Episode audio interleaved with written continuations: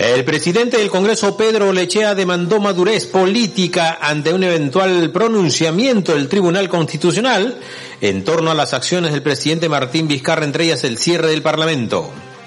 Si sale una sentencia vamos a tener que ser sumamente maduros y políticos para buscar una solución conjunta en beneficio de lo que la población quiere, que es un nuevo panorama político. Vamos a tener todos que caminar en el sentido de generar una nueva alternativa política, declaró el titular del legislativo.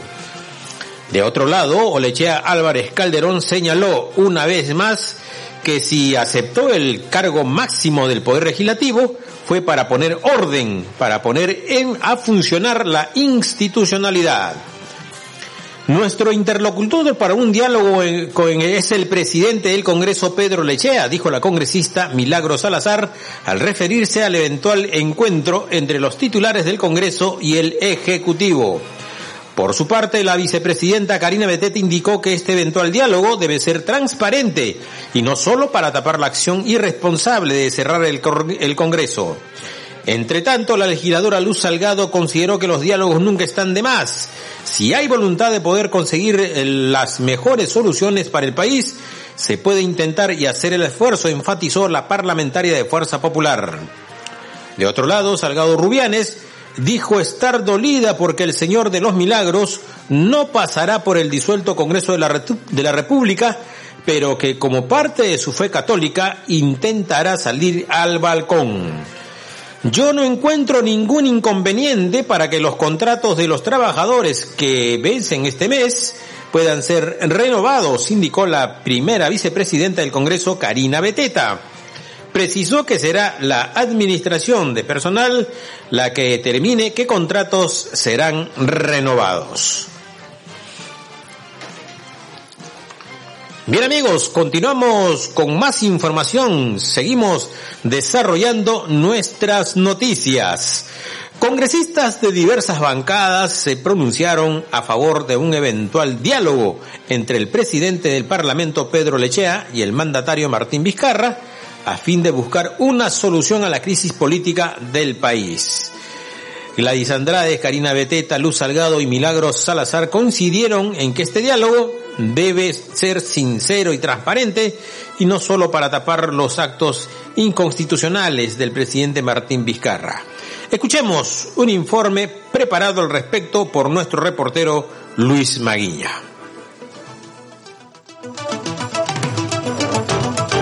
Congresistas de diferentes bancadas se pronunciaron a favor de un posible inicio de diálogo entre el presidente del Parlamento Pedro Olaichea y el mandatario Martín Vizcarra, a fin de buscar una solución a la crisis política que atraviesa nuestro país. La vicepresidenta del Parlamento, Karina Beteta, pidió que el diálogo sea transparente y claro. Demandó además que los involucrados dejen sus intereses personales o grupales a favor de todos los peruanos. Los demócratas siempre vamos a apostar y vamos a estar de acuerdo con cualquier diálogo que puedan plantear, eh, pero que este diálogo sea claro y transparente, no simplemente sea para tratar de calmar, eh, digamos, las aguas luego de una irresponsabilidad, luego de una ilegalidad y de un acto inconstitucional que se habría planteado. Sin embargo, por el bienestar del país, todos tienen que deponer cualquier interés personal o grupal a favor de eh, todos los peruanos. Y si eso va a conllevar a resolver los problemas que el país necesita y podamos ir a un adelanto de elecciones, es lo que eh, convendría cuando un gobernante dice soy incapaz de poder resolver los problemas y mejor busquemos esta vía,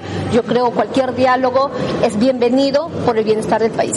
La congresista de Fuerza Popular, Luz Salgado, expresó que actualmente nuestro país no vive una situación de gobernabilidad. En ese contexto, sostuvo que los diálogos nunca están de más, siempre que haya voluntad de conseguir soluciones para el país. Los diálogos nunca están de más. Si hay voluntad eh, de poder llegar a conseguir las mejores soluciones para el país, y yo creo que se puede intentar y hacer el esfuerzo. El presidente habla de que habría que analizarse las circunstancias y los interlocutores. ¿Usted cree que debería darse con otros actores a su vez? Yo no lo descarto. Podría llamarse a personas que sabemos que no tienen mayores intereses que los de saber que el país tiene que salir para adelante. Y esta no es una situación de gobernabilidad, es una situación en la que estamos en el limbo. Ya un diario estadounidense inclusive se está pronunciando, alertando a la comunidad internacional, el Wall Street Journal, si no me equivoco, de lo que está aconteciendo en el país. Esto no es normal. No estamos respetando la ley de leyes. Cualquiera puede hacer ahora lo que le da la gana. Para Edgar Ochoa de Nuevo Perú, el diálogo entre Olaichea y Vizcarra es posible, catalogándolo como un gesto político interesante. Bueno, yo creo que siempre es posible, ¿no es cierto? La idea es que de esta conversación, entiendo, debería hacerse conciencia definitiva de que estamos en un escenario en el que se ha cerrado el Congreso y que este, la Comisión Permanente tiene que empezar a trabajar en ese tránsito de el, la instalación del nuevo Congreso. O sea, creo que la conversación siempre será sana.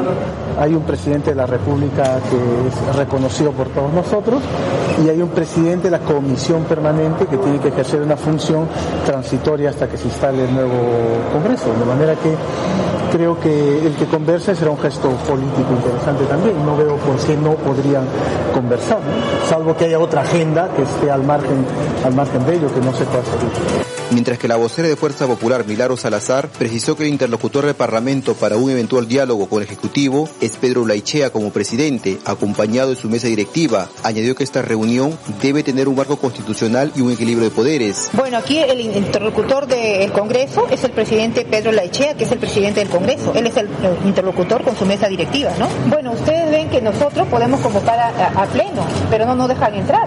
Ustedes ven que aquí pues, este, los medios dicen el Congreso está desolado. Sí, está desolado, ¿por qué? Porque los policías no dejan entrar a ningún congresista, ni accesitarios, porque no son suplentes, son accesitarios. Son, yo, yo lo que digo, los congresistas son accesitarios, para empezar, no son suplentes. Segundo, que aquí lo, la policía no deja entrar a ninguna persona y el Congreso no es de los congresistas, el Congreso es del país. Cualquier ciudadano puede ingresar acá.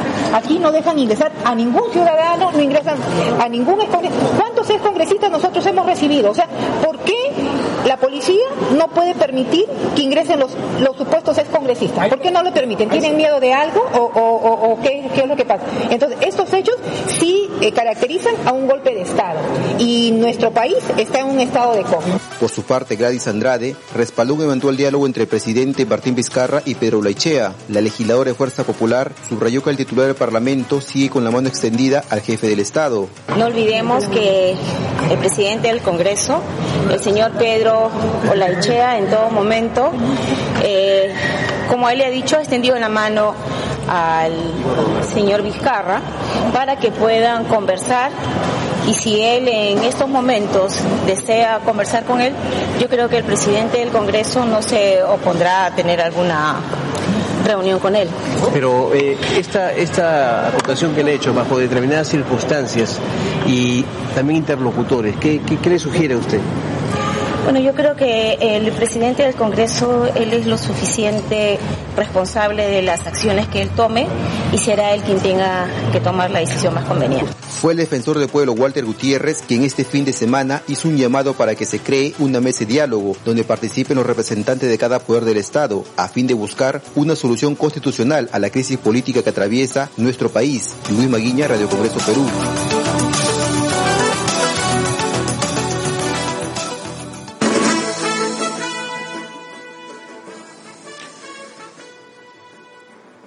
Continuamos amigos con más información. Seguimos aquí en su programa Al día con el Congreso, la información de la labor parlamentaria de la representación nacional. Sigamos amigos, sigamos informando. La titular de la Comisión Permanente, Luz Salgado, dijo estar dolida porque el Señor de los Milagros no pasará por el disuelto Congreso de la República, pero que como parte de su fe católica intentará salir al balcón. Me duele porque todos los años he recibido a la procesión del Señor de los Milagros, que ahora me digan que no voy a poder abrir las puertas para recibirlo, aunque sea voy a tener que salir al balcón, porque el Señor de los Milagros Nunca el Congreso de la República le ha cerrado las puertas, expresó la congresista de Fuerza Popular. Como se recuerda, el mayordomo el mayordomo de la Hermandad del Señor de los Milagros, Luis Manuel Orrillo Peña, confirmó que la imagen católica no visitará el Parlamento tras la decisión de disolución del presidente de la República, Martín Vizcarra. Vamos a escuchar las declaraciones de la congresista Luz Salgado. Porque yo todos los años he recibido la procesión del Señor de los Milagros, que ahora me digan que no voy a poder abrir las puertas para recibir al Señor de los Milagros. Yo voy a tener que salir aunque sea al balcón porque al Señor de los Milagros nunca el Congreso de la República le ha cerrado las puertas. Esto es parte de nuestra fe católica, yo soy católica, cristiana, y yo quiero recibir al Señor de los Milagros y lo voy a hacer aunque sea desde un balcón. Entre tanto, la vicepresidenta del Parlamento, Karina Beteta, eh, se ha pronunciado en torno a los trabajadores del Parlamento cuyos contratos se estarían venciendo este fin de mes y ha dicho yo no encuentro ningún inconveniente para que los contratos de los trabajadores que vencen este mes puedan ser renovados. Eh, precisó que será la administración de personal de la, la que determine qué contratos serán renovados. Vamos a escucharla tendrán que seguir eh, percibiendo sus remuneraciones porque no se les puede hacer. Pero de gran parte de ellos su contrato termina el 30 de este mes. Eh, como ustedes saben, siempre ha habido una renovación de los contratos y yo no encuentro ningún inconveniente para que ello pueda continuar. ¿A todos? ¿A todos? ¿O solamente de la comisión permanente? Eh, será la administración, como siempre, el competente para que pueda determinar.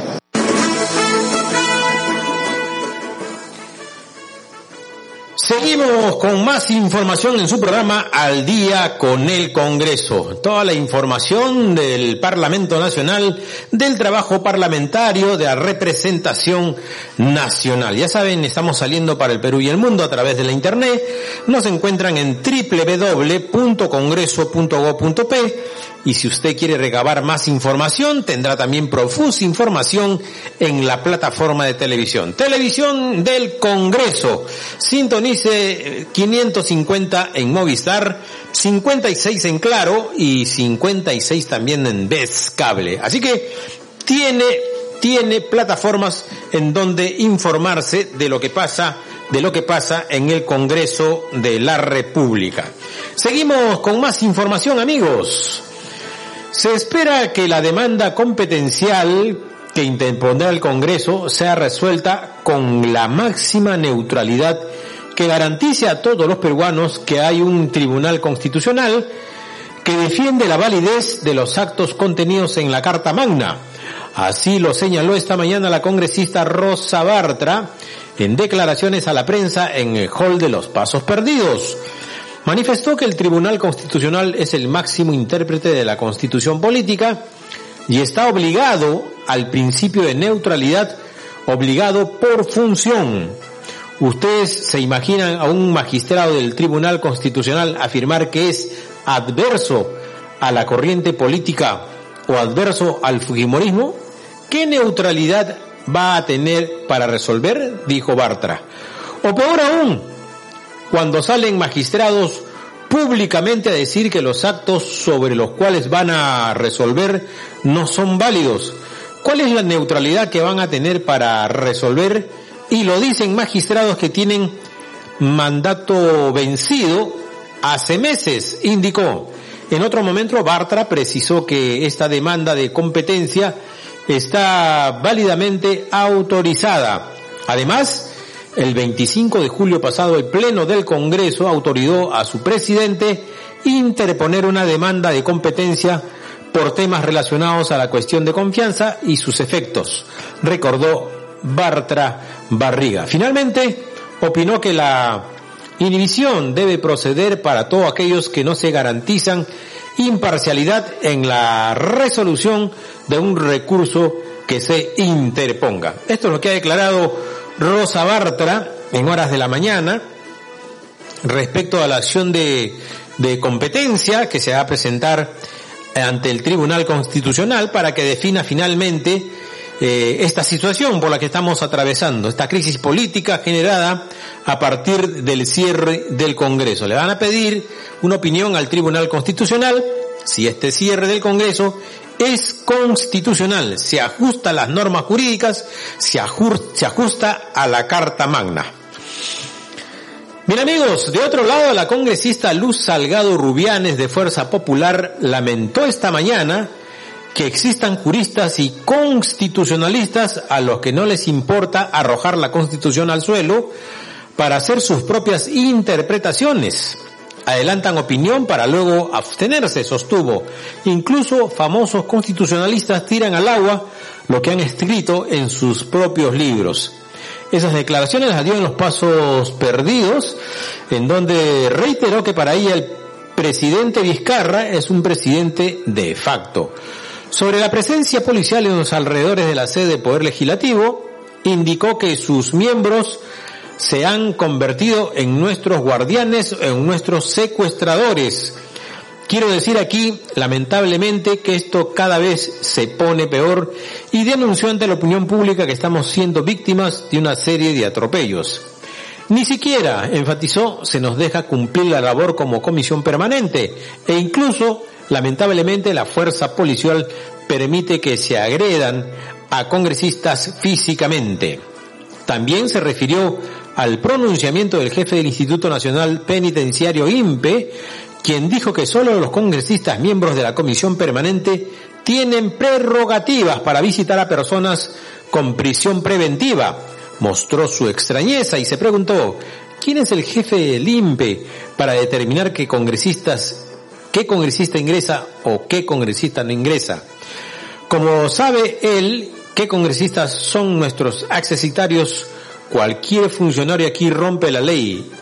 La ministra de Justicia debe decirnos en qué se basa este señor para decir que los accesitarios o cualquier ciudadano que haya sido congresista no pueden ingresar a visitar a una persona en prisión, informó. Vuelvo a poner el ejemplo, recalcó, si yo me pongo mal de salud y no puedo venir, mi accesitario tiene derecho a venir, a tomar la palabra y elevar su voto. Entonces, ¿de dónde sacan que los accesitarios ya no son congresistas? ¿Quién les ha dado la potestad para afirmarlo? Subrayó, subrayó Salgado Rubianes. Por su parte, por su parte, amigo, el congresista Mario Mantía comentó que la comisión permanente ejerce todas las funciones constitucionales, como dice el artículo 42 del reglamento. Partimos de la teoría de que el Congreso no está disuelto, pero aun si tuviera disuelto legítimamente, cosa que no lo es, el artículo 42 señala sus funciones, inclusive en estos casos de interrupción del trabajo parlamentario, dijo. En otra parte de su intervención opinó que la comisión permanente no está limitada a revisar decretos de urgencia que emita el Poder Ejecutivo, porque el artículo 135 de la Constitución obliga al Ejecutivo a que remita a la Comisión Permanente para que los revise, haga un informe y dé cuenta al nuevo Congreso. Ese es un párrafo que obliga al Ejecutivo y no restringe funciones. Ante la pregunta de si tenía expectativas de que el Tribunal Constitucional les dé la razón ante el recurso competencial, Mantilla respondió, honestamente, lo dudo, pero debemos tener un mínimo de esperanza de que actúen conforme a la Constitución y a la ley. Además, ante la pregunta que consideraba, ¿qué consideraba como un golpe de Estado? Mantilla dijo que insistirá en que hay una ruptura institucional soy un abogado y no puedo avalar esta situación. Entiendo la interpretación de las personas, del común de la gente. Quizás ha habido un ataque de demolición sistemática en contra del Parlamento, pero hay que respetar las instituciones, dijo. Sobre la labor de su bancada, Fuerza Popular, explicó que pudo haber responsabilidad en esta coyuntura y en esta línea y en esa línea reconoció que han habido errores, no digo que no, pero han sido muy sobredimensionados por algunos sectores para disminuir la capacidad del Parlamento y específicamente porque Fuerza Popular es mayoría, enfatizó. Bien amigos, con estas noticias estamos llegando casi al final de su programa Al día con el Congreso. Ya saben, salimos para el Perú y el mundo a través de la internet. Nos encuentran en www.congreso.gov.p y en nuestra plataforma de televisión, Televisión del Congreso. Nos encuentran en 550 en Movistar, así que sintonice 550 en Movistar, 56 en Claro y 56 en Vez Cable. De esta manera, amigos, estamos llegando